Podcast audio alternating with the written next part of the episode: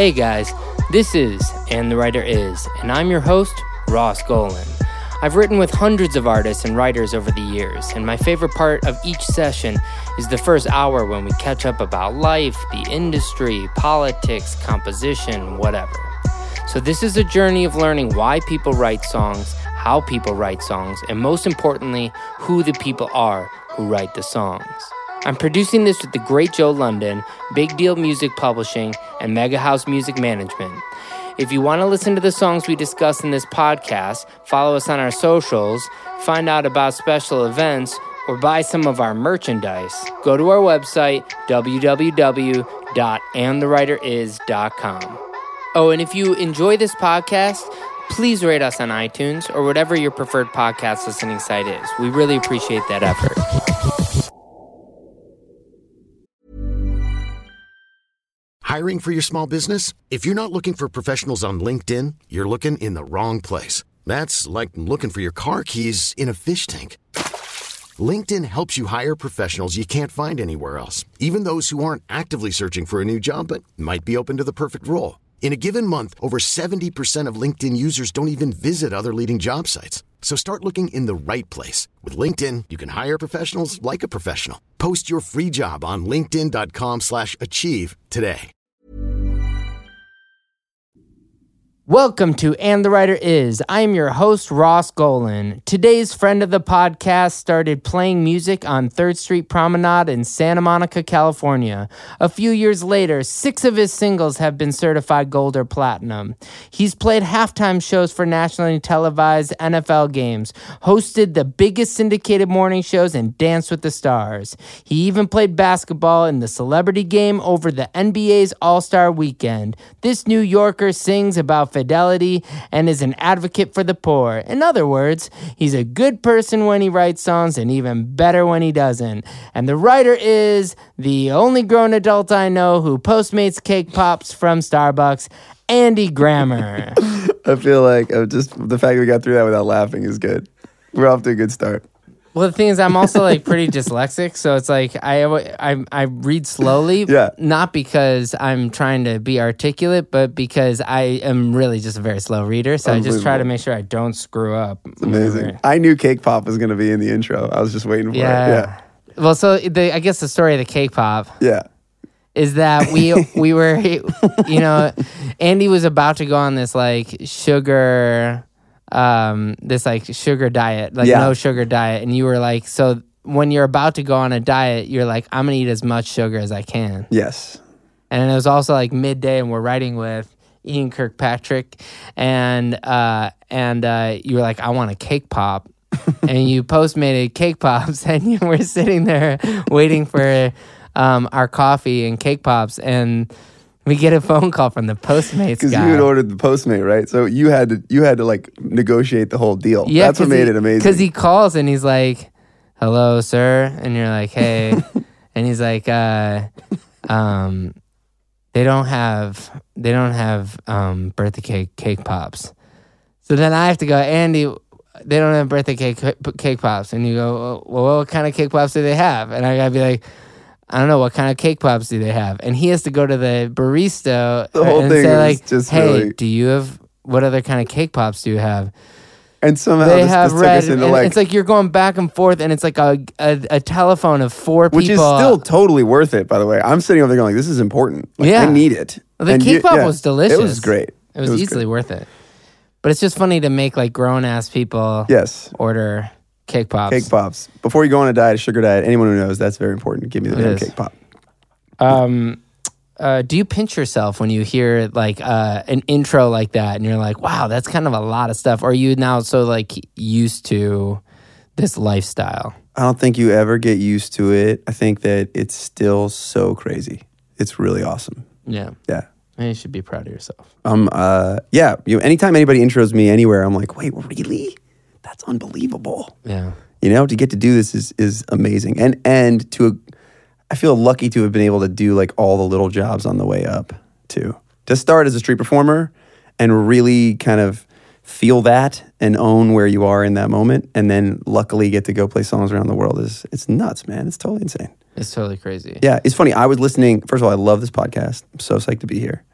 and I, when I listen to each person, I feel I find myself being like, oh yeah, I'm totally like that. And then there's other things where I'm like, I'm totally not like that at all. Like what? Like the Charlie Puth one, Yeah. that dude's like a superhero, Yeah. right? So I felt the need to like tell like for all the up and coming writers, you don't need to be like that to have some songs that do really well. do really well. Like that dude's like, oh yeah, we like went to the you know, I was going to church and I sat down and played the whole thing on the piano. Like it was totally fun. I was like, I'm I'm in my car listening, going like, who the fuck is that? I don't yeah. I have no idea what you're talking about. I Yeah. feel very blue collar when it comes to stuff like that. Um, so yeah, I just want to start like to all the young writers out there.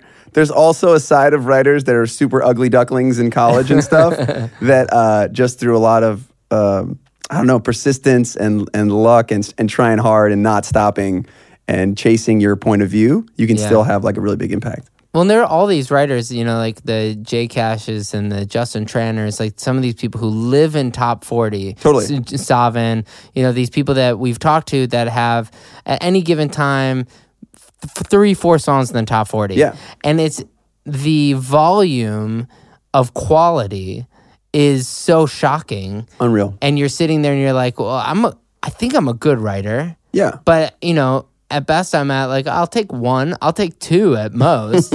you know, and you still look if you look at that and you try to compare yourself to Yeah, I to think that, it's that's really, what I was just trying to say is like comparing your strengths to other people is always a bad move. You know. Yeah. Oh, I was this uh, this. Why quote. do you do that? I mean, how we do you all do, do, it. Okay, so there's. I'm trying to make sure I get this quote right. I forget. I saw it on Twitter somewhere, and it was like the reason we struggle with insecurity is because we compare our behind the scenes to everybody else's highlight reels. Oh wow, Pretty crazy, right? So like all of our behind the scenes making of our movie, we then see someone else's highlight reel and we're like, ah, mine doesn't look like that. So I'm probably never be like them. But like we all have our own moments and our own strengths and our own things that we bring to the table that uh, you have to just have to be brave enough to go after it in your own way. You know. I guess that's the thing when people say that they're like, oh, you, know, I guess the the positive of this podcast is that people are like, oh, I, we didn't know that about the writers. Yeah, we didn't know. Yeah. and because you're used to seeing that highlight reel, you know. But I, And isn't the whole thing that we do all just about our highlight reels? Like how many songs do you write in a year, and then t- and then how many um, do people hear?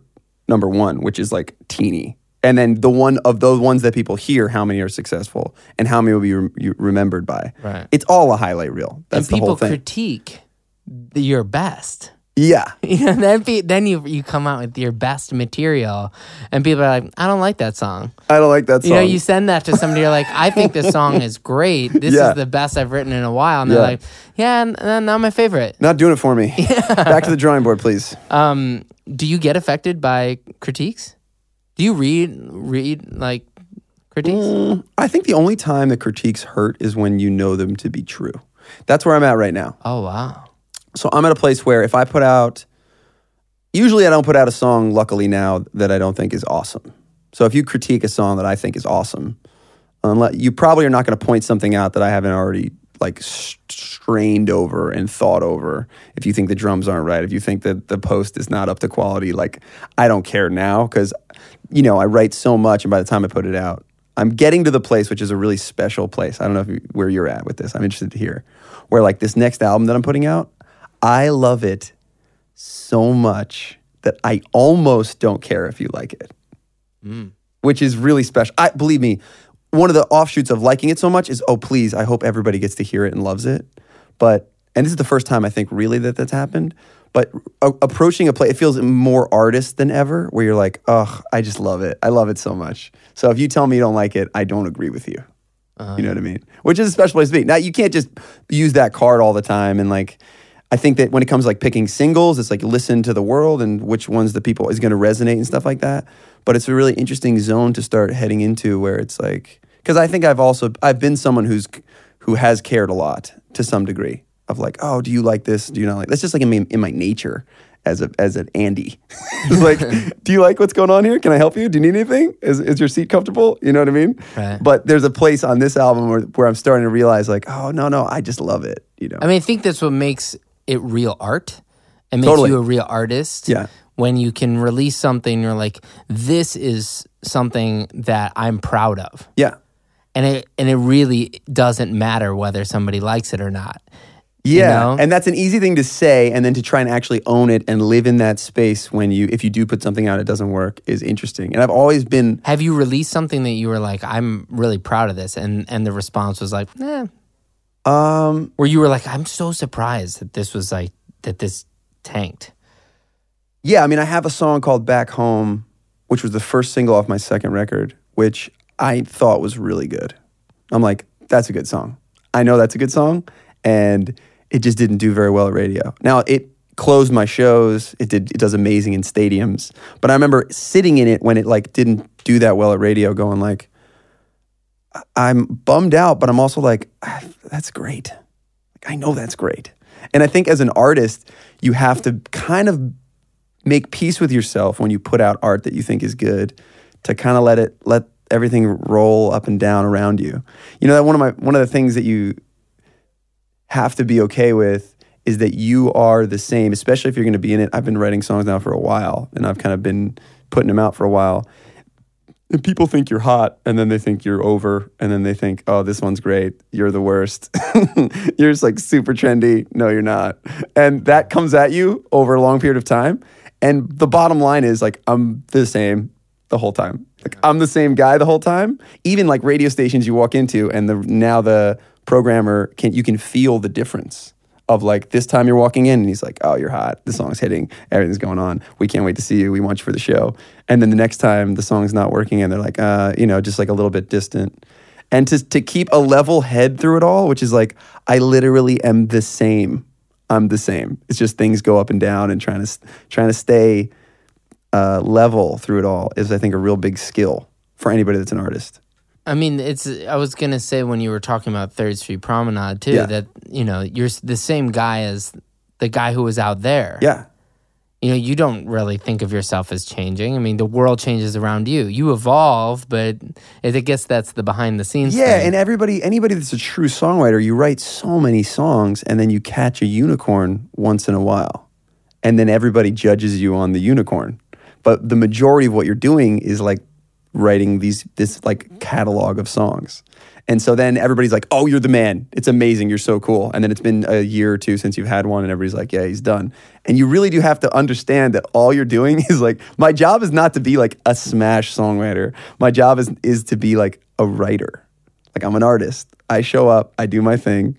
I love it. It's one of my favorite things in the world to do is to get in a room either by myself or with other people and try to take the essence of life and put it into like a catchy melody.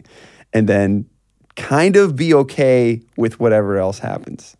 That's crazy. That's like a, a you- mature me trying to tell you that's how I am. I'm not always like that, but that's like my uh, what I aspire to be. right. Yeah. Have you had the opposite happen where you're like, you know, this song's fine. Yeah. Let's just get it out. The one And we then it's wrote. like- Which one? Dude, Fresh Eyes I thought was good. I knew it was like cool, but it didn't have like a like it didn't have a hook that jumped out to me or anything like that. But we got together, we like knocked it out. They're like pretty quickly, right? Yeah, that one was. And then the bridge we wrote, we came back and wrote. Yeah.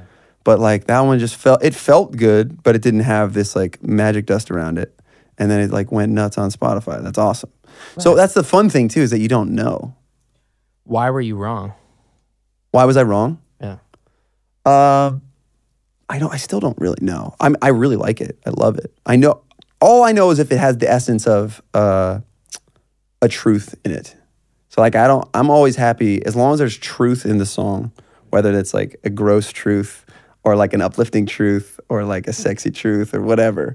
As long as that's in there, then I'm like, I think it has a chance. So I, I wasn't like, oh, there's no way that's gonna work. I just didn't know that it was gonna go so well, and it's still like done really well all over the world. So that's awesome. Yeah.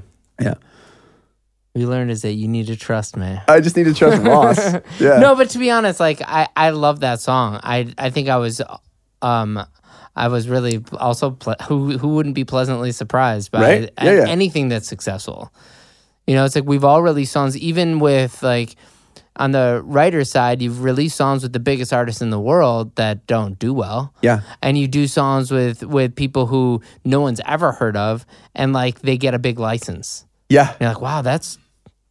I don't know how that stuff happens. You know, you just don't know. You don't know that, like, you know, I I, I can name a, a number of artists I've worked with where they were no one knew who they were, and then they had a a big hit, and then all of a sudden it looks like I know what I'm doing because I had songs on the album. Totally. You know, but that that's really you can't plan any of this. It's it's such a funny dance, right? Because you also have to keep your ear to the ground. Like you want to know what's happening. Yeah. You can't plan it. It's just like a weird middle ground of like you, also I also am not pretending to be the guy that's like the super indie guy that goes into the woods and does like whatever he does. Like I care. Like I want I want to be a part. I have severe FOMO in all forms of like culture, what's the sound like, what drums are hitting right now. Like I love all that. Um, but I'm I'm appro- you're catching me at a time when we're doing this right now where I'm approaching being like, is it okay to just like just love it and put it out? That's like where that's where I'm sitting right now on this next album, which is really exciting. Um, let's go to the beginning of your story a little bit. Yeah. Um, your dad's a Grammy winning musician, Nominated, a Grammy nominated. right? Big difference. We lost to Mr. Rogers. Pretty pretty fucked up. For real? yeah, he, uh, it was a it was the year that Mr. Rogers had passed away, and my dad was nominated against his uh, compilation album, which is a tough thing to go In up what against. category? Best children's album. Um, so yeah, I grew up around my father and my mother. Also, she's a great writer as well. Um, which would be really sweet. My wife writes songs; she's incredible too. And it's I, the dynamic that they had, me and my wife have, which is just like always chopping up whatever song you're listening to, or she'll show me a song, or I'll show her a song. Uh, and having that connection is like just what family means to me. So that's really sweet that I get to have that. Um, yeah, so I grew up around that, and then my dad, uh, he has a bunch of albums. They're all really great. It's like quality kids music. Yeah. Um, when did you start writing? I started writing, I think around 16, uh, or or whatever, ni- ninth grade. Around then, I got a guitar and very quickly realized that like I care much more about the song than about like shredding on the guitar. Right. So I picked up the guitar and just like wrote a song just using the E string, just like strumming the E string. what was it called? I have no idea. Hmm. Yeah. But and then you start like slowly writing songs for girls and realizing how well that works, even if the songs are super crappy. Um, and then just like slowly loving this idea of of writing songs. It's great. Were you in bands, or were you always Andy Grammer? Yeah, I was called. I tried. I think. I know. I kind of always knew that I wanted. I, I wasn't really. That the songwriting wasn't really up for debate. Like I'm, I'm Oh, pretty easy to be. I, I I like to think that I'm like easy and, but I didn't want to like have somebody in my band say like, no, that's not what we're doing. Kind of what I'm, tr- what I try to do is very specific and very, um, I don't know, per, like personal. So like I write mostly from personal experience, and I, I wasn't willing to have any sort of compromise to that. It's interesting considering how much you collaborate. Totally. But like what I think I bring to the room whenever I collaborate with somebody else, and in the beginning I, I hated collaborating. I, I thought that it was going to water down this what like what I'm talking about. But it all changed, and uh, eventually I got to put this song out. I haven't put it out, but I wrote a song with Kara DioGuardi.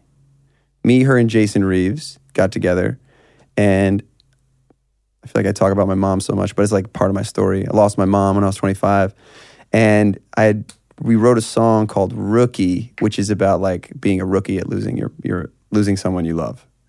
And I came into the room with Kara, and I was like, still like not totally sold on co-writing. And I go to her, and the first time I met her, and I go like, I uh, I'm gonna cry through this. I'm just gonna bawl through this, but I feel like we this is my idea for the day. You know, sometimes you like you get to a writing room and you're like, these are the ideas. This is the one I want to write today. And she's like, I'm in. This is dope. So cool.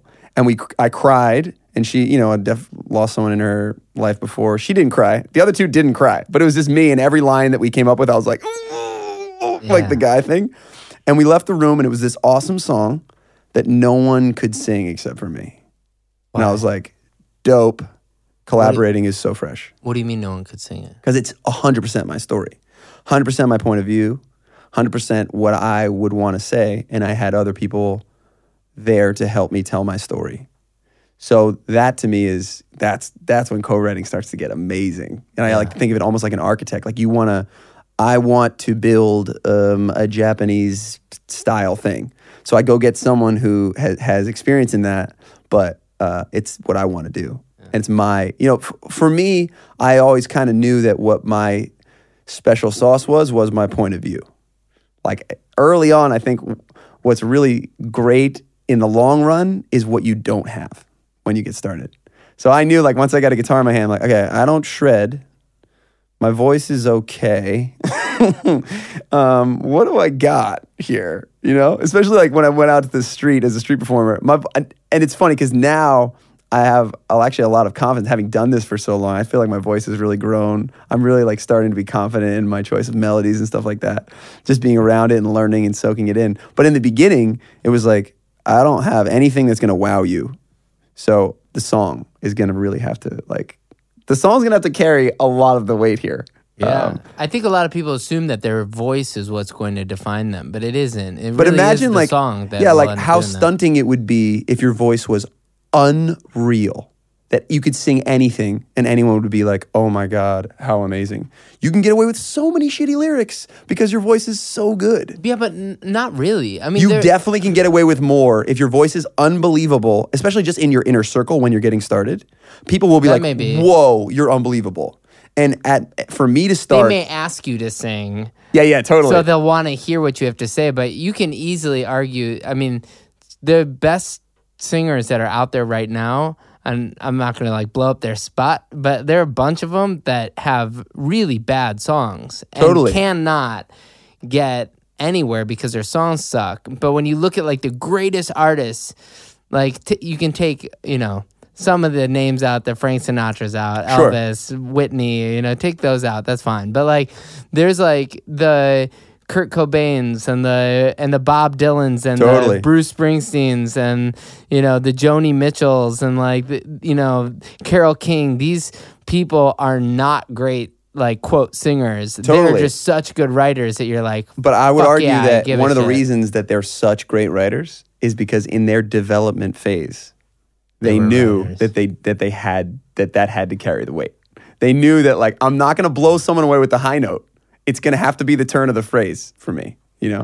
And uh, again, like I feel pretty confident. I'm like really proud of how far my voice has come, and like now I feel confident singing and stuff. But in the beginning, especially, you know, my dad he has this amazing tenor voice, and I remember being young and writing songs, going like, I don't have that at this moment, and like really being stressed that like I don't know if I can do this because I don't think my voice is gonna is, is the But you have a really big range. So I've really, again, like I'm saying, I feel like I've grown into it and it's one of my strengths now. But when I was starting, which is so crucial to everybody, is that development period is like I knew that it was to have to be the words. Yeah. Which is now like, are you a melody or words person, or music or words? There's everybody Yeah. falls into these categories, right? The thing you're is, I always thought I was a lyric person until I became the melody guy. Totally. And then now I'm like nervous that my lyrics don't hold up. I mean, I was literally. But I mean, like when a piece of know? music hits you, what do you listen to? Oh, I. It's weird. That's interesting. I. I think I. I think I listen to the melody first because I think that's the easiest language to understand. Mm. It's the dialect that we all speak. Yeah. It's what, to me, that I think that's, you know, that's as if not more important. I think the the the lyric is what will make me fall in love with something and make me want to learn more about the artist. Yeah. It, it's what really drives my relationship with music. Yeah. And as an artist who's playing But the first shows, thing I listen to is gonna always be the melody. the melody. See, for me, it's 100% lyric. Wow. when I hear a song, how do like- you do that? You- Like, how I- are you that focused? That you I don't know. Pay attention. the only thing that I that I right hear away. first is like, what are you talking about? What's your angle? Who? What do you have to say about everything? What's your take on all this? Mm-hmm. Right. You know. And when I'm uninspired by that, I'm now just like when I study, especially if I listen to the radio or like go through the top 50 on Spotify. Um, once I get bo- if I know that there's nothing there that is really like amazing to me, then I'll then I'll still just like study what else is going on. But to me, the lyrics, if once that hits, then I'm then I'm really in. That's what I love. Is there the kind of place in art like is is there an, a time in 2000 and you know 18 Mm-hmm. that you can be an artist and not listen to the other music that's out there and still be relevant? Like how how is it that Hmm. you know like you're saying you're studying the music that's out there and as a writer I feel obligated to do that too. Yeah. On the other hand, I feel like I'm not going to write Little Uzi Vert's next single. I'm not gonna write, you know, Cardi B's next single. Sure. I just don't. It's not how I write. Yeah. And it's like, how do you stay relevant if you don't study? You know, and if you do study, like, how do you? you Andy Grammer is not putting Lil Uzi Vert like melodies in. Uh, yeah, I don't think you ever want to be. Um, so so you never want to be me too, right? That's Right. what me and my my manager Ben always. That's a big phrase for us, which is like um, taking a sound that's hitting and being like, oh, and me as well, and also me. Yeah. Right. Yeah. Um, but I I also don't want to be um, afraid of being inspired. So if I'm inspired, then I think that can uh, by whatever's going on, then then that's like different because then it's like no, this is like I'm in. There's a very different Yeah. thing. You know, you know, as a writer, there's Yeah, a different sure. thing between like this is so fresh. This is like you know on that song "Good to Be Alive." That was like kind of the way that I in the way that I was feeling. It was like gospel kind of like stomp clap thing, Yeah. but then throwing the trap drum at the end of it was like, oh, that's so cool. And trap drums were happening, but I wasn't trying to do me too. It was just like, that's what's happening right now. This is so Right. this is so cool. So I think it's all in the intention. There's definitely an intention sometimes to mess with what's occurring in the moment. And then there's also sometimes where you're desperately trying to to be relevant. And those two things are razor thin. You have to be like really careful to not fall in the other way. Yeah. Um, one of my favorite stories when you were saying that you were on Third Street and you were wondering about how like hit songs were written, so you got a book, Yeah. something like that. Totally. And then tell, walk me through that a little bit. So I'm just always well, how did you get to Third Street? Yeah, like we went from like you're in New York, and then all of a sudden you're on Third Street Promenade, which for those who aren't in LA, that's like you know one of our major streets in LA where you have street performers, you Yeah. have all the big famous stores, and you have you know fountains that look pretty and lighting and music. And it's all this stuff. really all about i think when you're doing art like are you doing or are you not doing you know like people come up to me and ask me writers or, or art, new artists and go like how do i get i'm like man i really want to do it. I'm just like are you doing it like every day? Like all day long? I'm not like i don't want to be a numbers guy but i don't think i've ever written an album without writing 100 songs. And you don't have to tell like again it's not that that, that many songs is going to get you a hit. It's just that the type of person that will write that many songs is probably eventually going to have a song that's going to do really well. And so the promenade to me was just time. It was like that's development that was my grad school that was my um, what do you call it when doctors go residency Did you have a day job? no i made all my money out there i paid my rent from being a street performer Wow, how much were you making? I sorry. So in the that, beginning, but- no, it's fine. In the beginning, it was just me and my roommate, and we sang harmony. His name's Devin, and we would sing harmony. And he was really he he was really good at following me. He he taught me how to sing harmony, and we'd go out there, and that was like our shtick. So we were good enough at singing a Jimmy World song. uh, and So you were just roommates, and you were like, "We should go out." we should go out. Thursday." Yeah, yeah. We should just do it. And so we went out and we we found that like if we sang a bunch of songs and then closed with this Jimmy Eat World song, um, I don't even remember the name of it right now, but the harmony was tight enough that people would throw a couple bucks in. And so usually after like a six hour stint of singing, there'd be three hundred dollars in the case, and we'd each get one hundred fifty bucks. And that was like as good as doing some crappy waiting job. But we were singing and we were like connecting and we're seeing like my voice sounds good here. This How doesn't does your work. voice hold up? I know that's like a stupid question, Yeah. but like, how do you sing for six hours a day and not just like if I sang like for six hours fully a day? I teaching me how I learned how to sing from just nonstop singing out, outdoors. Yeah. Yeah. And then what happened was he moved because he wanted to go start an internet company, which is crushing now. And I stayed. And that next year, because I was out there for about four years. So the first year was just with him. Second year was me alone with ha- without harmony, which was very brutal because I realized I lost this sticky thing, and uh, nobody cared. So like long days of playing, going like, okay, that's not working And what were you making in there? Like fifty bucks a day. sad amounts. Yeah, petty like pity pity dollars would get thrown in as people walk by. Um, and then I started it's like slowly developing. I remember trying different covers and tried a Michael Jackson cover, and someone actually came up to me and was like, "You seem like a nice guy. Like, don't." That's not a good one for you. No oh, way. to- like the, the the offhand comments when you're out street performing of people trying to be nice to you, like to really tell you how it is, gets you very. That was another part of the grad school was just learning how to just take, just take shit from people. You know, like you're just taking shit. Wow. As you're learning how to get your voice good, it's the it's the best school I would say for a songwriter or for an artist is to just be out on the street. You're literally doing it all day long. You're watching people walk by and how they are viscerally reacting to what you're doing. So someone would walk by and I'm playing like, "Hey there, Delilah" was big at that time, and they're like, "Eh, that's okay." But you like you can re- you start to read off them that like that's a song that's a hit right now, but that's not your lane. And then I remember singing Sunday Morning by Maroon 5 and everybody stopped. And I'm like, okay, I got one thing that's not my song that is actually doing something. And then slowly you piece together these things. And I, you know, my first album is basically me trying to write Sunday Morning 12 times. Yeah. And you just, you find your, vo- I kind of found my voice and, and what was working through uh, all this market research of people walking by. It was pretty cool. The first hit is, you know, when when is got to keep your head up, right? Oh, yeah, you were asking about the book. Well, because I think this is important. I Yeah. think when you hear that song, Yeah. you can envision walking by the guy in on the street singing that song. Totally. So that's a mixture of. So uh, uh, around that time, I had also just been studying and gobbling up as much information about songwriting as I possibly could. Because there is this weird thing about songwriting; it's, it's very much um, just inspiration. But then I'm like, especially writing with someone like you, there's a lot of like math and structure and rules that you either decide you're gonna break in this moment or you're gonna use the rules to try and help you write a better song. And I remember going by a bookstore and just like it was, I was obsessed. Like, how do you write the best song? And I bought a book on songwriting, and it was like, uh, people love opposites because they already know what's coming. So you got to keep your head up. Uh, you know what's coming. Right. And if you can make it interesting, right? You got to keep your head up, but you can let your hair down. That's like a, the dumbest, simplest line, but also there's a lot smart. going on in there, Yeah, sure. right? It's like kind of smart.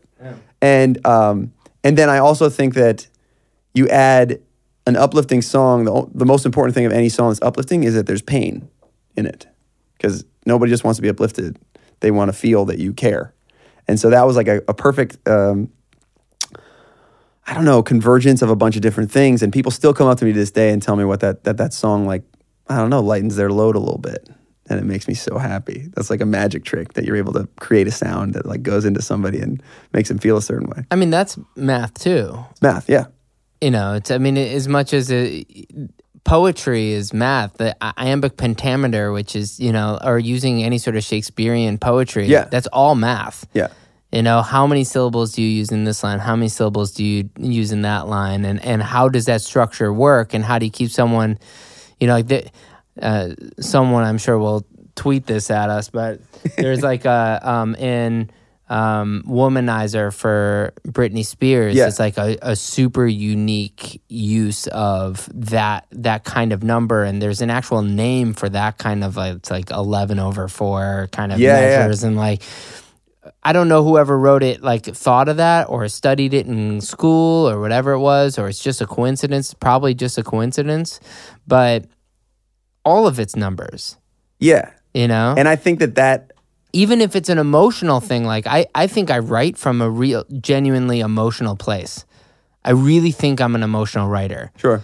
I think that I know certain things that will help that emotion shine better by playing with your your instincts and your the you, like you said the in, human instinct when you say you got to keep your head up you know what the next line is about to be give or take Totally. And so there's the same sort of thing of like using dissonance and resolving it on the next line or using, you know, resolving something then moving to dissonance. That stuff is the same math. It's That's- just listen it's just through audio. And going back to this idea of like, you know, being afraid to co-write or you know, should I do it by myself? One of the things that's been so cool about learning how to still hold on to my uh, point of view while Mm-hmm. co-writing is learning all of this these tri- like tricks. Is there any book you would rec- recommend that has the most together? I have no idea. Right? I, I mean I know that there's like some stuff that even I read and I remember there's you know you know there's like I read some guy's book who maybe had a song that went top 40 at some point and it was like a thing where he was talking about making sure your lyrics aren't too smart. yeah. And I'm like, man, that sucks. Yeah. It's just so i- uninspiring. And I think, you know, what you get with the Alanises or what Julia Michaels is doing is like you can use multisyllabic words. Totally. And it's totally okay. And what you get from Katy Perry is that your lines don't have to rhyme. So any book And that I've ever read about songwriting, I've had to sift through so much bullshit Yeah. to get a couple little nuggets of like, oh, you know what? That's actually useful and that's cool. But a lot of times it's just like I don't agree. yeah. But that I'm so glad that I still do it and research it because then you get these little things. You're like, okay, for my book that I'll eventually one day write, like that's that's useful, or I'll keep that. Well, and I've learned get- a lot from you to just be honest. Like a lot of melodic tendencies that I really appreciate have come from being in a room with you, going like, oh yeah, well, I would have I. It's this balance, right? Like as as a hopefully as a successful at least pop writer, you have to continually going back and forth. Like, no, it just feels awesome. It just feels great. Right. But if you just go with just feels great, I think you are cutting yourself short for how special something can be. if you go by it just feels great my fear is that it won't stand long enough it'll be more like that that you know being tipsy kind of thing where it's like it's there and it's fun right now but in the long run you'll figure it out that it wasn't it's it doesn't And sometimes listen, there's no hard and fast rules. Sometimes it will. Sometimes that just does work. But I think when is it when does it happen that there was and i'm i mean i'm i know that there are eras that are different but right now like what's a song right now that that sounds like it just feels like something Mm. just happened like if you listen to that bruno mars album there's not a note or a word that is by accident it's all very specific. Yeah. yeah, you know, I mean, like even the Jay Z album, like this last one, whatever. Like, there's not like there's nothing by accident. Even Totally. even something that's freestyling, like you know, I mean, when you're choosing, when you're choosing, because as a songwriter, like you're just consistently uh, coming up, like at another fork in the road. To me, that's what songwriting is. You're like, oh, where are we going to go? Right. here. And I think that you need as many tools in your in your belt to be like, well, what feels like I'm supposed to go, like my tendency would be to go this direction, and then getting better at understanding why why you're going that direction. I think leads to overall better songs sure, right? And you're someone who who will consistently stop the the flow of a session and be like, hold on, and you'll like stroke your beard. you'll be like, is this where we want to go, or are we just uh, like, why are we going down this road? right, And I think that the more that you're capable of, of doing that when it's necessary as a writer is such a such a valuable tool. it's okay, and it's like it, it's okay to justify the road you're going down. Yeah, just tell It's me why. Just like let's make sure that we we exhaust other options Totally, to and I think that it- this is the best. I think a 22 year old Andy would be like, dude, why are you stopping the flow? yeah. You're annoying. I don't like writing with you. I hated I hated me. I Yeah. hated me. Yeah. For so long I'd be in sessions with the I'd be like, I just want to finish the song. Let's just write the song. Maybe it's great. Who knows? And I will say some things because some things need to like here's here's something that when you say like the song about the rookie song. Yeah. And you're like, well, you still haven't released it, you mm-hmm. know? By letting a song, by having a song that can last 10 years before releasing it, you now can revisit it and decide whether or not those those were mistakes. Sure. And when you're on the promenade performing every day, you can actually test, oh, yeah, you know, this section isn't great. Sure. I could beat this section. Yeah. And when you're in a session where you're supposed to finish a song in 24 hours or 48 hours, if you are not surrounded by people who are going to quickly go through what you would learn after playing 50 times, Sure. you're in the wrong rooms. Totally. Like you want to be surrounded by people who are like, nah, you could beat that. You want the guy who's like, you know what, that cover not good. Okay, so defining moment for as a writer for me, Uh huh.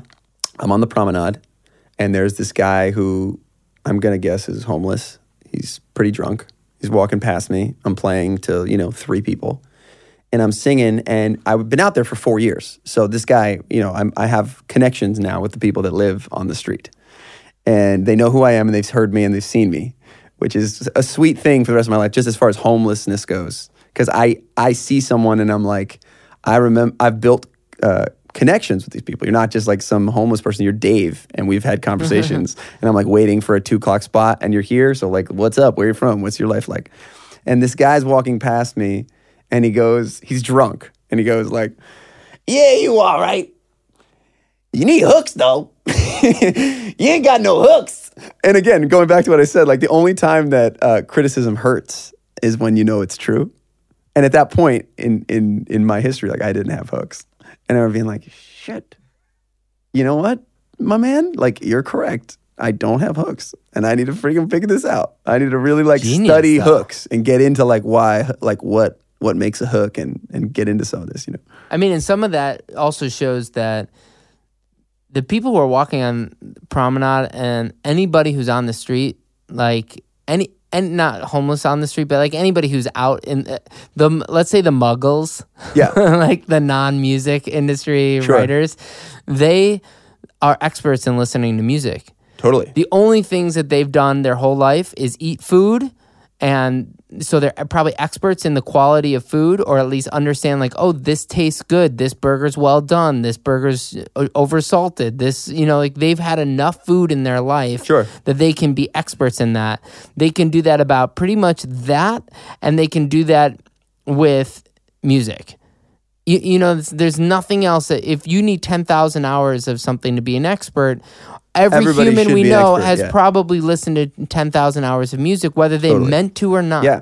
so like th- when people look down on popular music in any way what they're missing is that no those people who are listening are they don't there are other people there are other singles that major labels have pushed that did not work because the populace didn't like it Yeah, and th- because the populace is smart yeah, they're much smarter than we give them credit for and i hate when people think to dumb stuff down because you're like no no no you don't understand the populace is is really pretty wise they Yeah. listen to more music than you give them credit for and they're the guy who's on the street who's like no you should do more hook like you need more hooks need hooks, bro.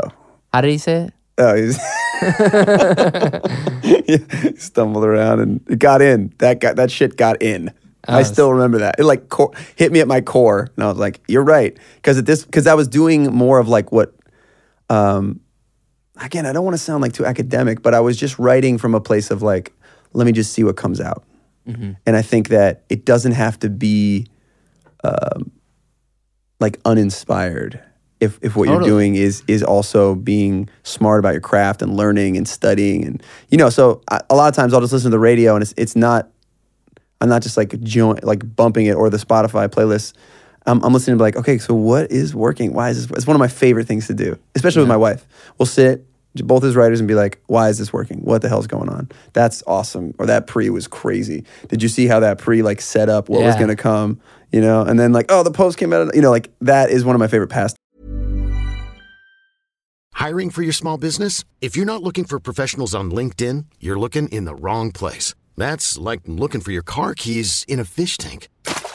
LinkedIn helps you hire professionals you can't find anywhere else, even those who aren't actively searching for a new job but might be open to the perfect role. In a given month, over 70% of LinkedIn users don't even visit other leading job sites. So start looking in the right place. With LinkedIn, you can hire professionals like a professional. Post your free job on linkedin.com slash achieve today. Hold up. What was that? Boring. No flavor. That was as bad as those leftovers you ate all week. Keke Palmer here, and it's time to say hello to something fresh and guilt-free. Hello Fresh. Jazz up dinner with pecan-crusted chicken or garlic butter shrimp scampi. Now that's music to my mouth. Hello Fresh. Let's get this dinner party started. Discover all the delicious possibilities at hellofresh.com.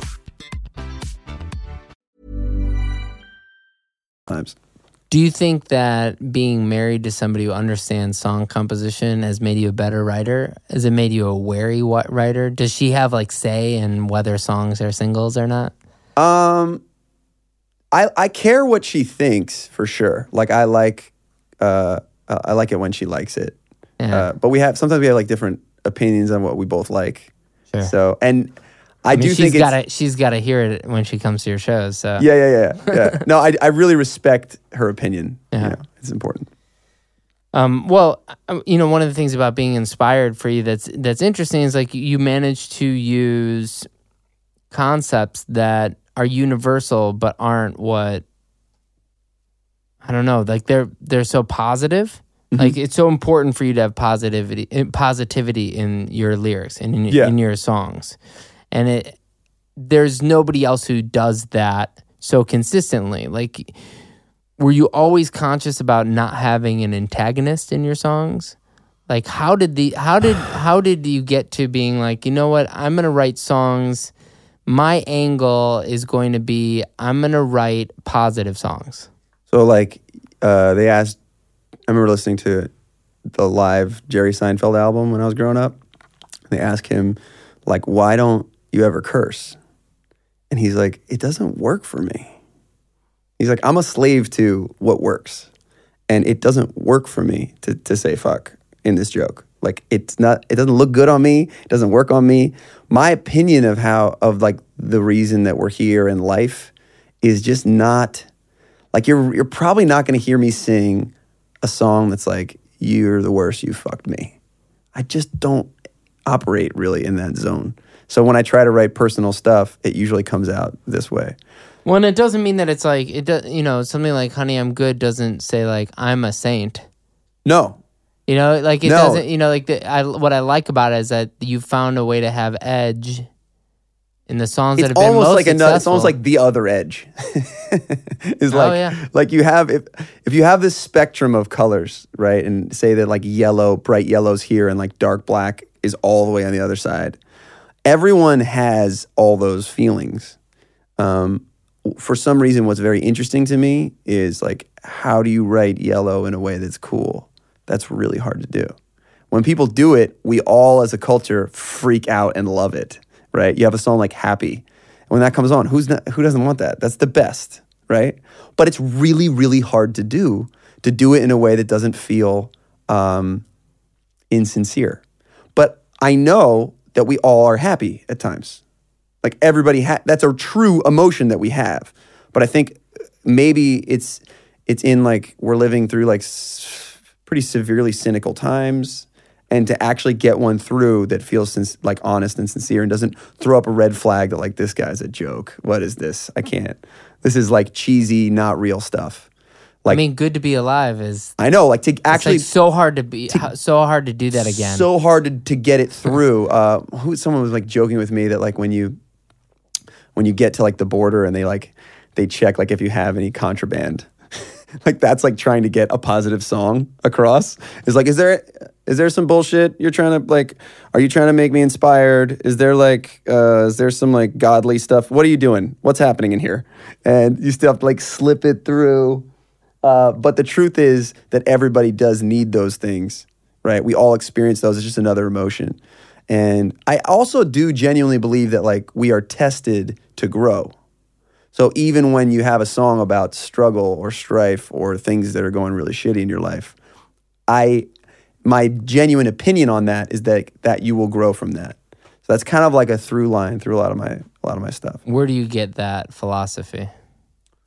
I was raised a Baha'i, which is probably, uh, you know, there's like a lot of writings about that in the Baha'i faith, um, which is just like a world religion based on the idea of all the unity of the religions. So maybe having that, I, uh, my family, I don't know, you know, I just kind of grew up. I'm also just a fairly positive dude. Like, uh, you know, I, I just did this 23andMe thing. You ever done that? No, what's that? Where the genetic test? oh, I haven't done that. Yeah. And then we took it to someone who like analyzed it and they're like, oh yeah, someone like you with the genes you have are usually like pretty positive and outgoing. I'm like, whoa, wait, what? I've been taking credit for this. So I think there is something about like, it's just a little bit of who, like my purpose and who I am. You've gone through some issues, you know, like with things in your life. You lost your mom. Do Yeah. you feel like it was? Um, do you feel like she listens to your music now? Do you sing songs to her? First of all, it was the most important event in my career to have my mom pass away, which is such a weird mind fuck to even say. But I'm a totally different guy, artist, if I if that doesn't happen. I think that like as a guy that's out there singing positive songs, if you don't have true struggle, truly something that takes you to your knees, nobody wants to hear uh, keep your head up from from just a guy, Right. you know. And I was also, like I said, like I think I just had a fairly easy upbringing, and things came fairly easy to me. And I've always kind of been the dude that's like happy, And I remember seeing people that were sad and not truly being able to relate. I was the guy that would come up to you in high school and be like, "Come on, what's the deal? What's what are you sad about?" Like, Right. like let me cheer you up with no real true compassion. So to get kicked in the balls like fully all the way down to like I get it.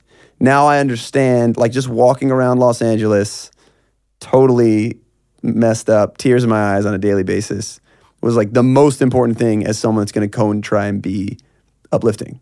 Cuz you you lose some of the shine there that is very necessary to try and sing some of these songs. It definitely gives you empathy. I mean, but You for everybody, because you Yeah. just see everybody's like, You can see, you can see when Yeah. someone's really messed up, you go like, I get it, which is really important, you know. Did you ever feel like the victim like in, in any of it like i could also see that the other you know as much as there's the if you go from being the guy who's like man how is it how are you upset with life I was Come literally that guy. How annoying Yeah. is that guy? Yeah. That guy's the worst. yeah but you- because like why would you you know if you I hadn't haven't had I hadn't had things. So like when my mom passed away, I was literally the quiet guy at the table. How did you not go with Like, like, the dinner why, table, I'd be like just quiet. didn't you get into like a why me doesn't don't you then end up don't you swing the exact opposite side of the pendulum? You could, but again, having been raised the way that I was raised, and just I, I knew kind of inherently that it was you grow from things like this. yeah You know, I've always um, like an analogy of like you know the best catch you can make in baseball is the one that like robs somebody of a home run. But what that looks like right before the catch is like, uh, it's not gonna like you have to run so far and you have to jump and climb up the wall. It's like the craziest thing, and then you make the catch. And eventually, if they if you were asked, like, yeah, that's what makes the dope catch is like you have to have a ball that's hit so far, right? So I, I've kind of, I don't know. And the flip side is like you when you show the face of the guy who almost hit the home run, it's like yeah, it's a really sad play Yeah, for totally. that guy. You know, it's like it's hard to hit a home run. Yeah. you know, so Yeah. it's like when you get robbed of it, it's robbed, and you're like, fuck, totally, man. Totally. So I think you're just always. I've been blessed to hopefully see life through the eyes of eat, tests make you stronger, and I don't mm-hmm. know if that's like a spiritual idea or just kind of something that's that came inherently. But yeah, How much do you use spirituality in your songwriting?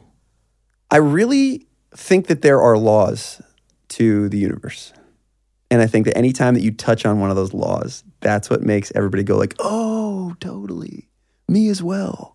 Like when you're when you're driving the car and you hear something on the radio. Um, to explain it, I've used it so many times, but the idea of like Newton wrote out what gravity was. It's a law. He wrote out. He, explained gravity. He just see it. He, He, actually he, was he wrote it yeah. down. He was the first one to write it down. And then everybody reads it and they all go like, shit, dude, this is happening to me literally all day long, every day. You super nailed it. And I think any great pop song has that in it. Yeah. Someone writes it down in a way, something that we're all going through, all everybody's experiencing, and then the songwriter writes it out and sings it to you. And then there's this huge, overwhelming feeling of we're all in this together. Somebody understands me, unity, all this feel like it floods over you when when someone through the radio or through Spotify sings your experience. Sings one of the laws that we're all going through. It feels euphoric. You love it. You can't get enough of it. Now, There's like that half is- that, and then there's half like the envy attached to like, damn, I wish I wrote that. No, but most of the I know, I know, but most of the Yeah. most of the people that are No, hearing it don't feel that. Right. As a writer, anytime you hear someone who's caught it, you're like, oh, Yeah. it was right there. We're all dealing with it all the time, and you said it in the way that that we all that I should have said it. Yeah. you know that that to me is the most fun part of songwriting is tr- is when I get one of those, or when I even think that I'm approaching one of those in the room. I'm like, oh, I can feel like if I just if I could just say this correctly, I'm gonna get this law. Right. You know? Um, do you read philosophy in order to get like where do you get the ideas from? Do they just pop into your head? I mean, I think y- you're always writing down little things that pop in your head, like no- notes wise. Um, a lot comes from my life, mostly. Do you get um do, in a family of writers and Grammy nominated writers Yeah. even like do you guys get envious of each other ever? Is that a Uh, weird question? Well, me and my dad are that like very. an offensive question? No, it's a great question. It's real. yeah, totally. I think. Um, I think you just have to be very uh, specific when you're talking to each other about like what what you want when you want critiquing or uh, anytime like any conversation that has to do with songwriting is very specific. That's all it is. So me and my wife, like she'll show me a song and she'll be like, What do you think of this? I only want to know about the bass line. I don't want to hear what you have to say about anything else. Or else we're gonna fight. I'm like, totally. so she plays for me, I'm like, I don't like that bass line, or I love that bass line. That's great. And then you leave it at And that. then I leave it at that, which is Oh, a man. bold How do you do move. that? Dude, I know. It's crazy. Because I'd be like, I'd be like, okay, yeah, I don't know if I like the bass line. You gotta change Right? Or, the, or or I'll ask her like, you gotta change you know, like melody in the I'll ask her and I'll be like, you know, the just the bridge. Everything else is done. We all agree that we love Yeah. the we love the song, just the bridge. And then you can see it like pain on her face, but she just tells me just what she thinks of the bridge. You know. Yeah. Same thing. Uh, and then you need people in your life that are just no holds bar. You know, me and my manager Ben, we go at it. We we like don't mince words. It's just like exactly what you think when you hear a song. And Yeah. don't worry, it, we don't have time to waste. When you're writing as many songs as we write, there's no time to be like, um, I feel like the you know the beat here is pretty cool. Like we don't do that. He just goes like, I I don't like this. I hate this, I mean, it's he's an interesting guy, which I really appreciate, and I work really he's well like with. he's your real. In a way, he's he's the the third co-writer in the room, or the second co-writer, fourth, co- or however Yeah. many people. There's always your manager. Yeah. you know, you guys have gone through this stuff together. I don't know if I know of another artist who Has that relationship. who has that relationship, Hmm. or where even the co-writers understand that relationship. Yeah, You know, where it's like whatever it's happens cool, here, like yeah, it's kind of a cool thing to have this like, um, especially as a guy. I'm starting to get better at it, but as a guy who's like happy and fairly people pleasy, uh, to have a manager that is the that is not necessarily like that has been really really helpful and useful. And I think that I've we we both have probably come more towards the middle of our of the what the other person is as we've as we've grown together. We've been together for like eight years now. Um, so now I don't think his job has to be as much just like harsh. This is terrible as it used to be because I'll kind of do it when it needs to be that way anyway. Um, but it's good. You need to have people that really, really, really keep you honest. Did you ever want to write with other people or other art? Sorry, for other artists, like with other artists. I think for, that I'm 'cause, like when you yeah. have for you, so much of it is about a lyric being positive Yeah. and about you know what's going on with your life.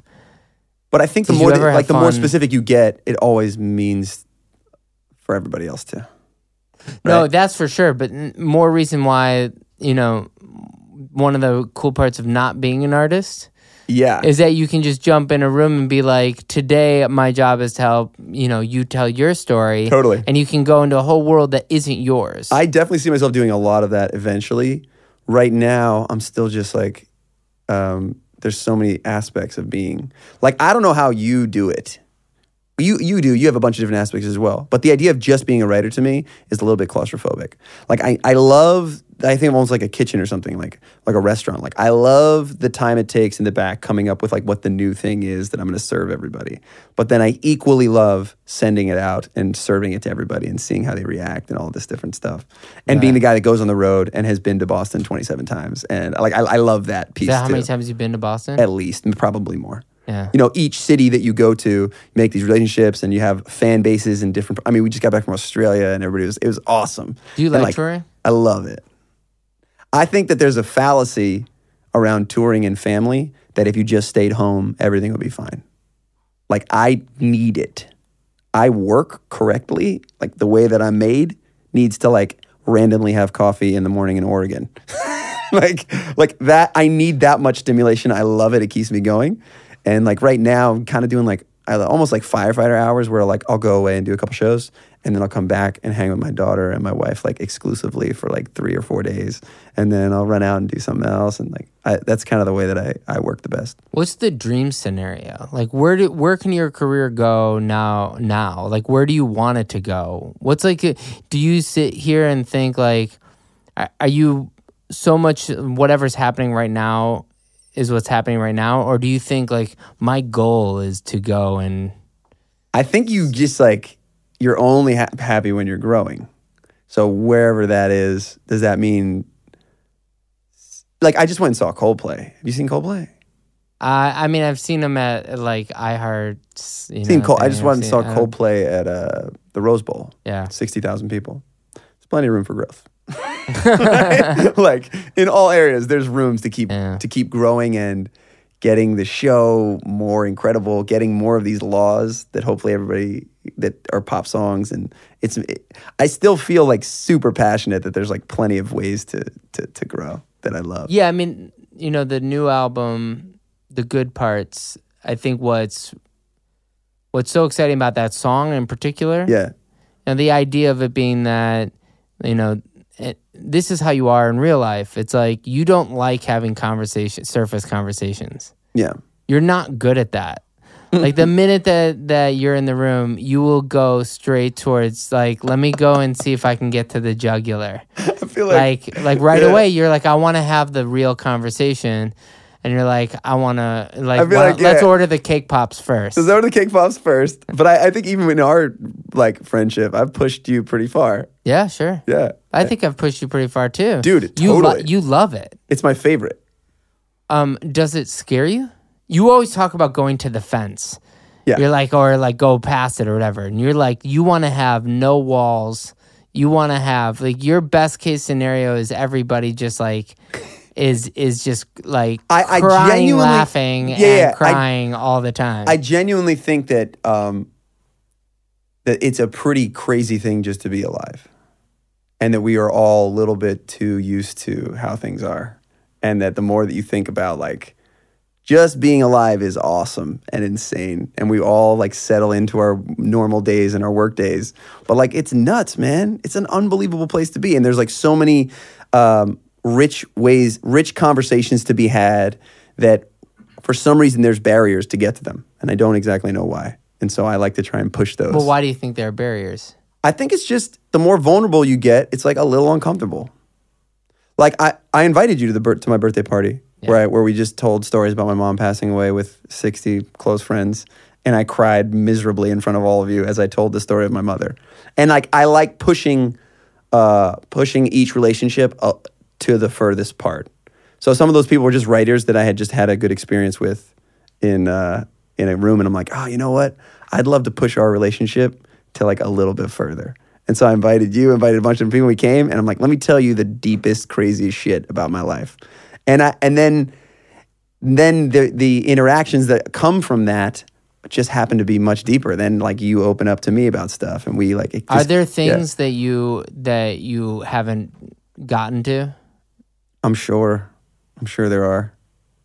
You know, like the I think that on this album I've gone deeper than I've ever gone, and trying like the deeper you go and and uh, and still somehow be able to find what's u- what is unified that everybody like everybody has in their experience. That's like where I'm passionate about trying to get to right now. what did you write that you kind of feel like or when you wrote it you were like i don't know if i want this out there Uh, there's a song called Civil War that I wrote, um, which is kind of a, a little bit of an angry song at God, which is like, if you created me, um, why would you make me a civil war? Like any and insert anybody's vice that they have. Like you knew that I was going to struggle through all this. So like, what if you if you were the one that was making it? You're making me. Why? What's the freaking point? You know.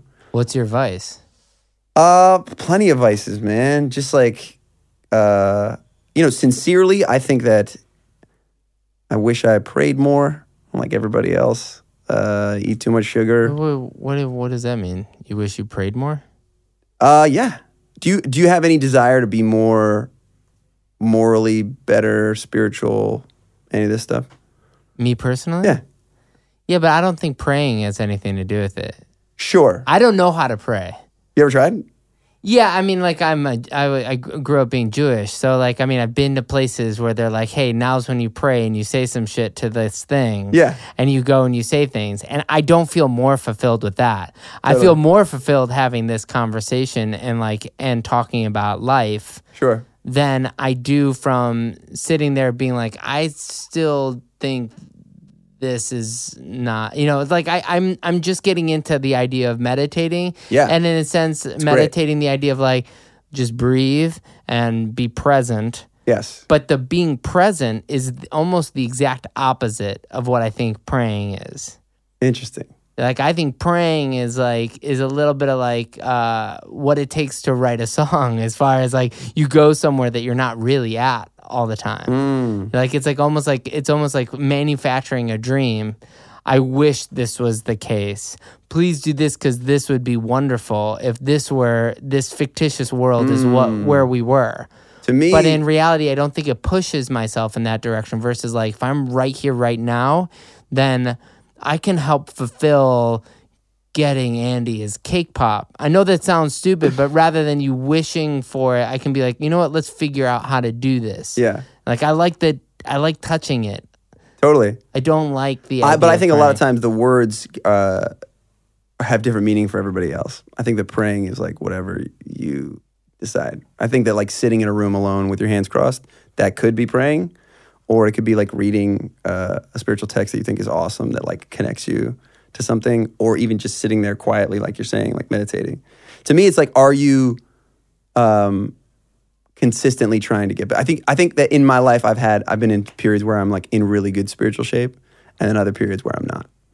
Right. And I think we can all feel that through like uh, if you just use the physical. Like I've had periods in my life where like I was crushing the gym, and other periods where I wasn't.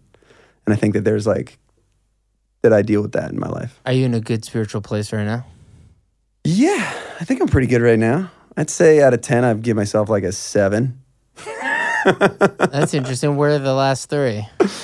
Um, I don't know. I think just uh, just consistency, like trying to consistent consistently be connected, kind of like you know what you're saying in different ways. And I think that we as a society are pretty anti like I don't know. We're a little anti religion, anti spirituality. Like I'll just do my own thing, but then we also just need to figure out like okay, so how are we going to be? Um, where are we learning these techniques on how to be better people? That's what I care the most about. Is like how are you spend how do we, where where do you spend time to like learn that?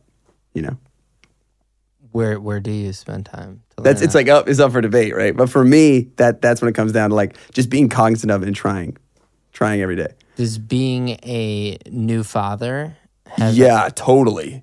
Because you know that this little girl is going to do things based on how I am. So I think maybe you're catching me at a time where I'm like a little bit more aware of it. Because I know my dad or my parents, I'd look to them and go like, okay, cool, you told me something, but I'm just watching how you're doing it. So I'm a little bit. That's like, and I wrote a song, wrote some songs about her on the next record. I'm, I, yeah, I'm very like, When did you interesting space. realize that your your parents weren't all knowing? ah, I don't know. Good It's a weird it's a weird thing like when you start to figure out that oh shit Yeah, they don't know everything. humans. Yeah, and like they you know my parents were younger than I am now and they had me and I Yeah. remember them my age. yeah, You know, I don't have any kids, but I remember my parents being my age. I was old enough at that point. yeah. you know and it's like wow humans are so and, and my parents have been very good parents but there's no doubt that like humans are totally unqualified to have other humans you know Totally. and like as you get older you're like oh my god Whoa, this is why did my parents do this they are nuts yeah? it's very scary when you realize that your parents are really just normal humans And the second that you have a kid, you re- you really realize that You're like, oh my god. yeah. Yeah. let's we can lighten it up a little bit and go to uh i'm gonna list five people Okay. You're just gonna tell me the first thing that comes off the top of your head Okay. rachel platten Um, my artist sister. She's like my she's like my sister in the music business, and I love her deeply. john mayer Took me from jock to musician, which was a, a strong thing to do because I was a very jock guy. Leather jacket, the whole thing. The only thing that mattered in my life was basketball. And then Room for Squares like rocked me hard. And I was like, maybe not. He loosened the grip on jock for me. I thought I wanted to go to college play basketball. And not that I was good enough to do that, but that was like my mindset. And he shifted it. Did you go to college? Yeah. Where'd you go? Went to Binghamton for two years for acting. What? What? uh, was okay at it. Got the lead in a couple shows, but would always be writing songs like outside of the rehearsal. And then I moved to LA and did uh, music industry at Northridge. Okay. Is that and that's where you met Aijia then? That's where I met Aijia. Yeah. Oh, how about that? Pretty cool. This all makes sense. And then you're like, ah, I'm in Northridge. I might as well drive down to Santa Monica. Yeah, yeah, yeah. So I was like, while I was going to school, I did some of the street performing as well. The day I got my degree, I walked across the stage and then like went straight to the street. Do you still want to act? I mean, musicians have a history of. To- I'm down. It's just like there's only so much time right now. So my main passion is still just like writing the best. I mean, you've seen ever. like The Rock. The Rock does like 50 I don't know how he I does mean, it. there's got to be a That's way to get insane. Andy Grammer on. Uh, I know. I mean, when you do the Today Show, Yeah. That's kind of silly and fun to do to just kind of how did you become the guy who does the Today Show? they asked me to do it and I was like, all right, sure. And then they just loved you. And then they was like, now I've done it a couple times. It's kind of fun. ben Singer, My partner in all of it. Yeah. um, do you question him? Yeah. What's great about someone like Ben is he just brings the intensity up. So, like, anytime you make a piece of art or you write a song, you wrote it, you think it's good. And you have a, a feeling about it that, like, this is my thing, you know? Like, there's a reverence around it that you made it. If someone goes, like, do you want to go to battle? Do you want to fight for that? That's a different thing. Do I want to stake my reputation on this thing? Right. I don't know about that Right. But then there are times where I'm like, yeah, I do. I know this. And just like that level of intensity really helps bring out the best in people. And so I wish a Ben Singer on everybody. I love Ben. I think he's a great Yeah. manager for you, and I think he's Yeah. a great manager. Period. I think he's really good at um, fighting for his artists, Totally. like tooth and nail. Yeah, But he's, he's great. fair. Yeah. you know, he's stingy. You know, he also, like- fair. he also taught me- we'll go with frugal, but he's fair. Like a real true partner, um, you can go, you can stretch the rubber band farther. Like if if I think that you, if I truthfully trust that you're not saying something to be right or for any ulterior motive, except that you want it to be great, then we can have like really interesting conversations because I believe that you're not just pulling a power trip or Yeah, trying to get your way, right? And that's Yeah. special. I also wish that on everybody. He's super honest. Yeah. Steve Greenberg, your A and R guy. Greenberg is like he has a knack for um, finding the things that work. He's like he's got he's got this weird little thing in, inside him that knows when something's big, and there's nothing you want more in your life than Steve to know that what you have is big Yeah. Because he's right usually. Okay, next, Ian Kirkpatrick. Ian Kirkpatrick is like I always know I'm trying to think of a word to, to say it, but like I always know you're you have a chance at, at something fucking massive when you're with that guy. I don't always get it, but I know that the opportunity is like very possible because he's Yeah. he's a freak. Yeah, he really. He's a freak. And so what's so exciting is to and and and also I think he he compliments me really well because he has a lot of things that I don't necessarily have. And so my opinion over his stuff makes for something cool. this is the idea of the art thing. Like I know if I write with him that there will be something artistic will come out of it. Yeah. And I think the goal is still to walk away and be like that was that was a fun day. And I think this song is unique. I also think that he's underrated in his um the little additions that he makes like vocally. as a writer. Yeah. he's a really good So writer. you like you get into a room with him and you think like, oh, he's like a, like the craziest track guy. But a lot of my favorite things are like little things that when I'm in the booth, where he'll be like, "What if you sang it like a little, like just ended it like this instead of like the way you did?" And I always leave going like, "Ah, that's way better." Yeah. yeah, yeah. It's amazing what one note will do. It's crazy. A lot of people just think it's like I'll just sing it. Yeah, No, man, that that note is a choice. yeah, That performance is a choice. totally. What's advice you'd give to up and coming writers? think a lot about this. I think that uh, I think my my advice would be know your point of view and then be unapologetic in it. Like know what you have to offer, uh, and then and then just don't be afraid that what you're doing might might be different because that's usually the coolest shit. Is when you are the one that's different. You know, write so much more than you talk about writing. Oh wow. that so those two things. Know your opinion and your point of view and then write actually be a writer way more than you are about like talking about writing. Write 100 songs. That's like anybody that comes to me and says like how do i be like you? I'm like listen don't let's not even talk any further. Have you written 100 songs? That will show me that you care and that you're a writer. Go write Well, 100 You when you said earlier when we were talking about Ben and you were like, um, well, would I stake my career on this? Yeah. No. Yeah. My my comment when people are like, "Hey, will you listen to my music or my cousin's music or my my daughter's music or whatever it is?" yeah. Well, maybe daughter is a tough one, but for most of them, I'm I usually say like, "Is is this something before I listen to this?" Such a Ross thing to do. I know there's a flow in the way we're having a Yeah. conversation. I want to completely stop that. like, Totally, I want a full on. yeah. And I want. I, I want, like, you to just stop for a second Yeah. before you ask me to listen to your music because people will just forward it. totally. People forward their emails to me or their their cousin's email, their friends of friends email, whatever, and say, "Hey, will you check this out?" Yeah. And my response to them is, "Have you heard it? Do you love it? Like love it. Is this something you would post on all your social media to say Mm. you discovered it?" Because if it's less than that, I don't want to hear it. then I want an email saying, no, you don't have to listen to it. But if you make me listen to this and it isn't good, then I will now judge your yeah. your ability to hear music from now on. Totally. And it's not to say that like there are some. So then I someone- offer you, but I just want to check, like, because I love the Mike Caren one, and he seems like he listens to everything. Yeah. Right? M- Where does- where do we land on that? Um, you know, I don't listen to everything because it helps to have a cosign. Yeah. You know, there's a reason why co-signing matters, and there's a reason why that stuff happens. It- you know, if if something's bubbling up enough, and enough people are like, take a listen to this, eventually, of course, I'm gonna listen to it. Yeah. And you know, if it's sent to someone that I know and they and I trust them, I will listen to it. If somebody hasn't asked me to listen to music in 20 years of knowing them, and they say, "Hey, will you listen to this?"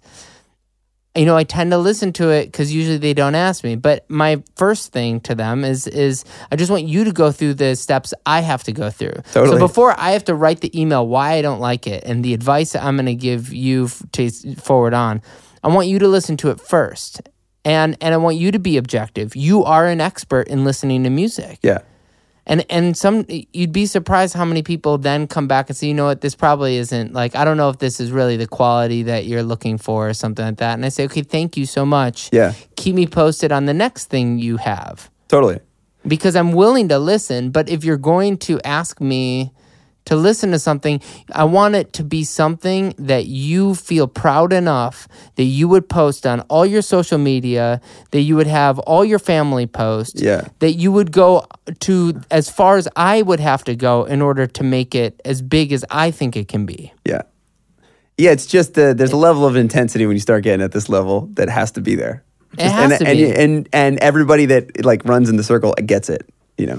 The thing is, if if you, if you were a professional basketball player, Yeah. and you're a really good basketball player, I mean, But if you were if you were easy. if you were a professional basketball player and I was like, "Hey, do you want to look at my nephew play basketball?" You'd be like, "What?" I know. There is this there is And this- then you'd go and That was like- another thing that I learned from the street that there is that was really good at such an early age to kind of dispel is that there is this feeling that like art can, is kind of like um I don't know, hard to pinpoint what is working, what is what. It's art, Yeah. dude. It's art. But when you get on the street and you realize, like, no, when I play this song, everybody stops. When I play all the other ones, they just keep walking.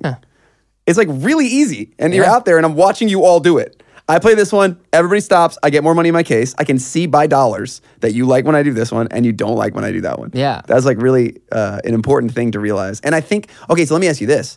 What's your take on all of the uh, data and how that's shaping how, how people are releasing music? Ugh.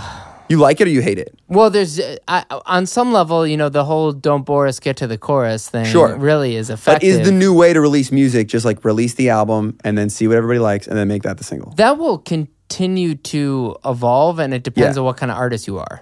Sure. It depends what you're aiming for. If as long as your objectives are, if your objective is I want to have a Spotify hit, Sure. then yes, you're going. You should write accordingly, Totally. which means that you need to avoid a skip rate by getting straight to the point. So crazy, right? If that's your goal. Now, I talk to labels and stuff a lot where I'm like, if you want a song from a professional writer and you're going to just throw it at Spotify, that or Apple or whatever, I, um, any DSP. Yeah.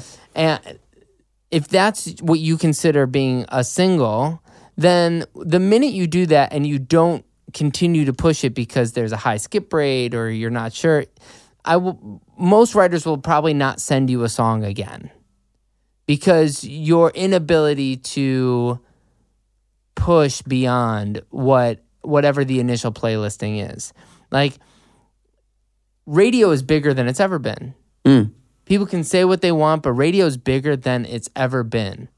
And in LA right now, there are more than 10 times as many listeners at KIIS than there are in all Spotify subscribers that are splitting who they're listening to. Interesting. So radio is still king. Totally.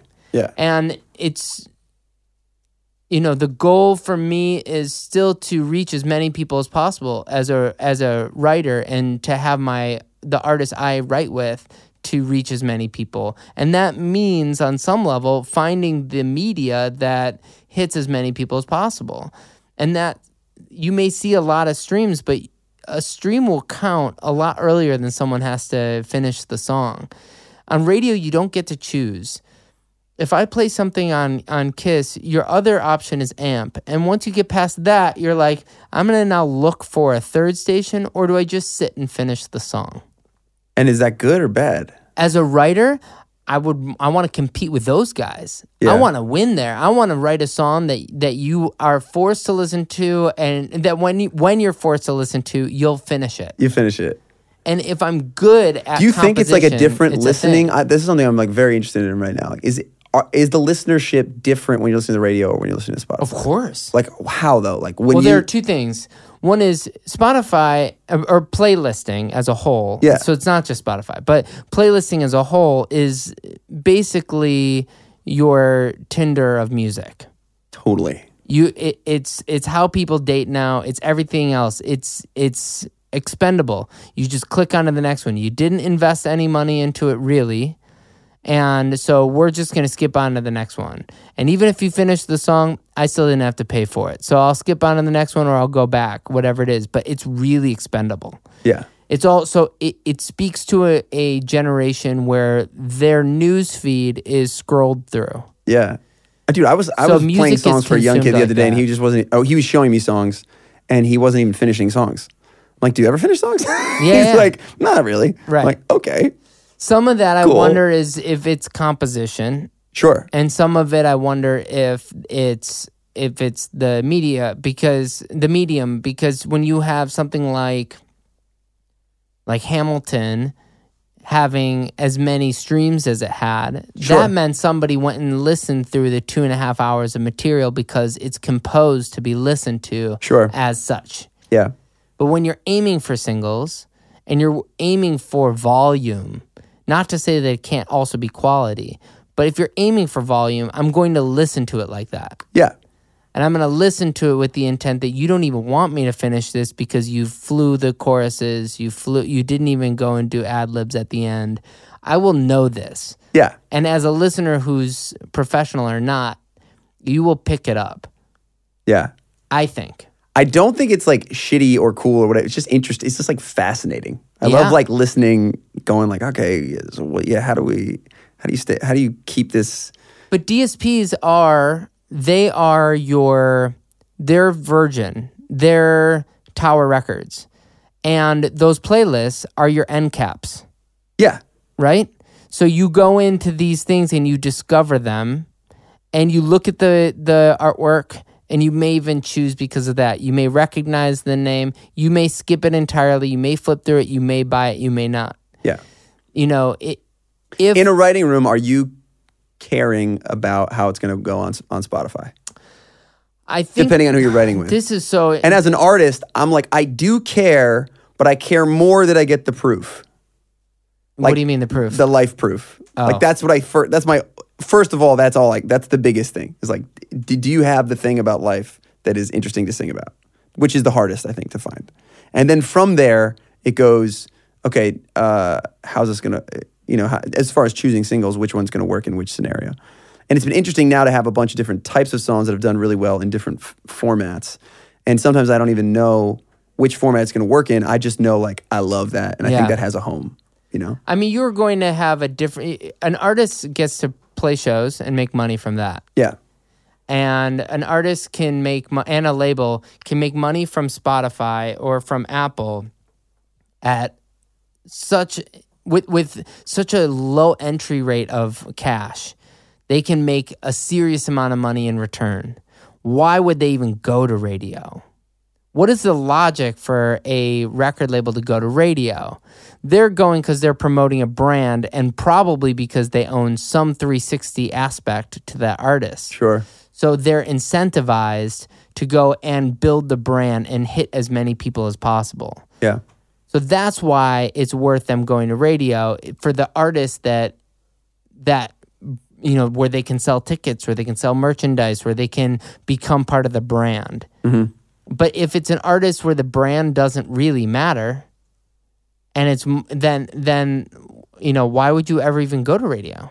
Yeah, it's interesting. Why would you spend the money? Yeah. It costs hundreds and hundreds of thousand dollars I to go to so radio for a single. So why not just go to you you put that half that money towards DSPs and other ways to do it and you know, you're profitable. Do you like it better? I do. I do like where it is right now. Well, of course it's you so do. interesting. Of course you do. And the things that are working on Spotify or on the radio are like pretty awesome. but those are totally different songs totally. I know. because the listenership is different. yeah, it's nuts. you know, on a- any given Friday, there's a new list. So, like, music doesn't last long unless it does. Yeah. And so, like, it, I guess what's what's unique about it is that like those ch- top songs are not charting the same. The top songs that pop are not the top songs at on Spotify, and vice versa. Sometimes they are, and that's like amazing. Yeah. Yeah, maybe one or two songs here or there, but it's very rare. It's Shape of You, it's Yeah, yeah, Despacito. exactly. It's Yeah. very, very few songs really translate in both. Yeah. You know? But it, it makes sense as an artist. It's a great time. Great time. And you have to care about all of it. As a writer, as a writer, it's like you will you you still need to um, right now you still need to aim for radio. Mm.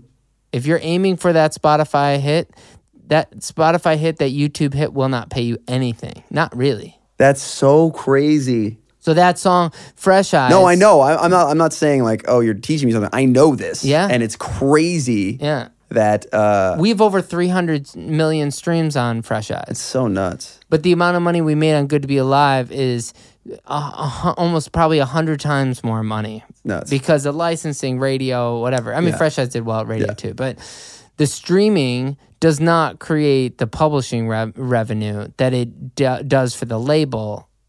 Like, Eventually, that has to change. Does it? uh, I mean, That's a whole other. That's another podcast. it's a different podcast. Yeah, yeah. And it's it's frustrating because. That's why I caution, you know, defining a songwriter as the guy who sits at the piano who writes the song and then he goes and does his merry he goes on his merry life. That's not a songwriter anymore. Yeah. Songwriters has to make money from other facets Totally. and labels have to compensate somehow. Well, to close out, first of all, thank you for doing Dude, this. I love you. This I is love you great. too. Yeah. Um, when you released Fresh Eyes, the video I posted, reason number 254 the music industry should get behind artists like Andy Grammer. I couldn't be prouder to be associated with you. You're showing that the anti rebel in a society that glorifies rebels makes you the rebel. so thank you for letting me join the ranks of your rebellion. Full on rebellion, baby. I Yeah. appreciate it. Thank you. All right. Congrats. Let's go.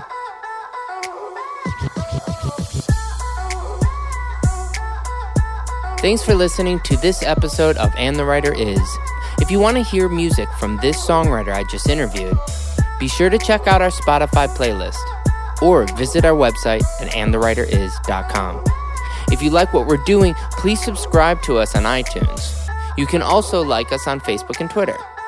And the Writer Is is produced by Joe London, edited by Miles Bergsma, and published by Big Deal Music. A special thanks to David Silverstein from Mega House Music and Michael White. Until next time, this is Ross Golan.